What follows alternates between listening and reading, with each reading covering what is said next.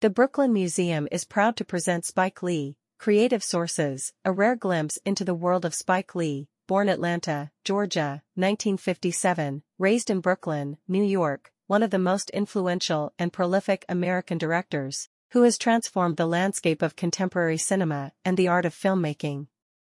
Through an immersive installation of objects that have been touchpoints in his creative process, visitors will discover the sources of inspiration that have fueled Lee's work, organized around seven themes, Black American history and culture, Brooklyn, sports, music, cinema history, family, and politics, the exhibition draws connections between the people, places, and ideas behind his creative endeavors. It also marks Brooklyn's first major exhibition on Lee, an artist whose persona is synonymous with the borough. Lee is best known for his work in film, having directed, written, and produced numerous movies, commercials, music videos, and recorded plays over the past 40 years. His personal collection, also formed over decades and previously on view in the Academy Museum of Motion Pictures Exhibition Director's Inspiration, Spike Lee, 2021-22, mirrors the themes that recur in his filmmaking. The Brooklyn Museum's exhibition offers visitors a new lens through which to understand how Lee's lifelong interests have intersected and impacted his productions. It is organized by Kimberly Gant, curator, modern and contemporary art, with Indira A. Abiskaroon, curatorial assistant, modern and contemporary art, Brooklyn Museum. Spike Lee, Creative Sources offers a fresh perspective on a cultural icon, focusing on the individuals and influences that have shaped Spike Lee's body of work, which is so well known today, says Gant. By making Lee's collection accessible to the public, this showcase celebrates his legacy while honoring his deep connection to Brooklyn, a place that has been an integral part of his storytelling.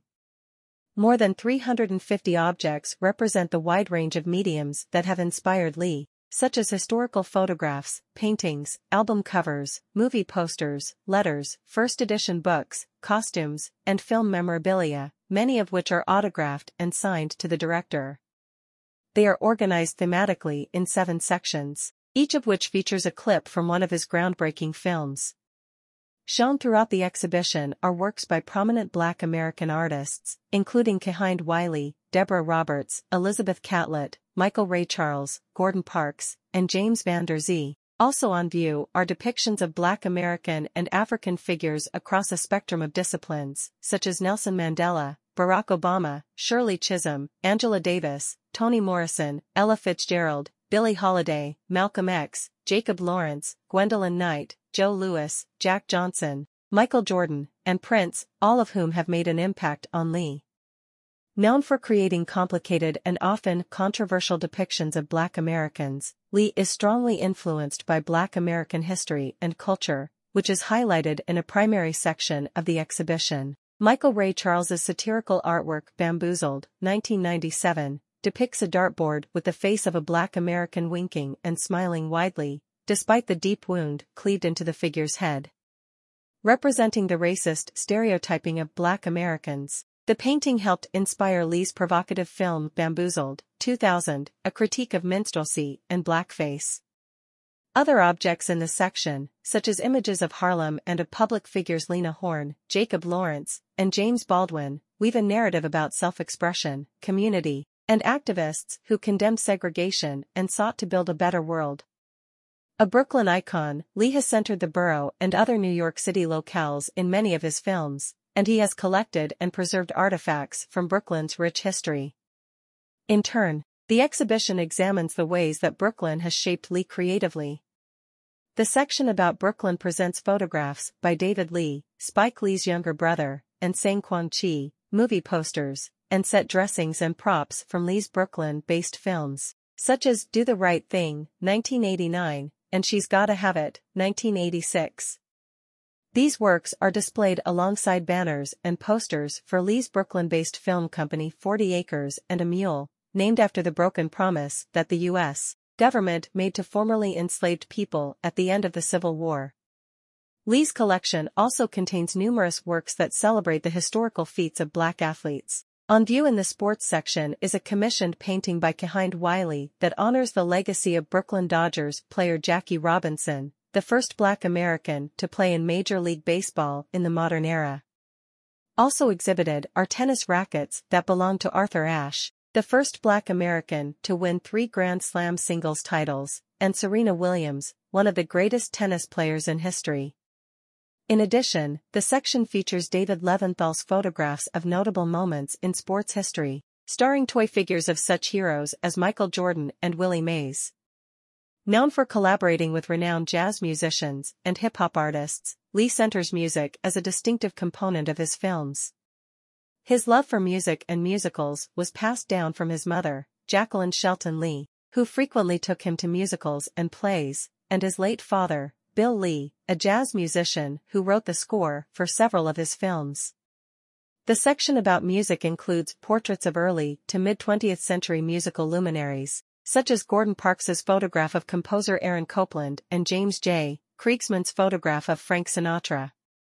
These works are displayed alongside instruments once owned by legendary musicians, such as Prince's Love Symbol guitar and a saxophone signed by Branford Marsalis, who collaborated on the soundtrack for Mo Better Blues, 1990.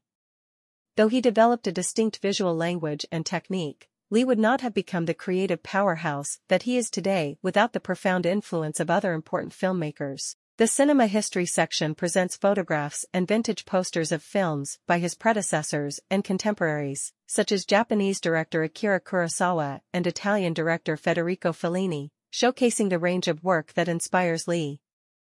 As seen since his earliest works, Lee makes films that are inherently political, often examining the everyday lives of Black Americans and the systemic inequities they contend with.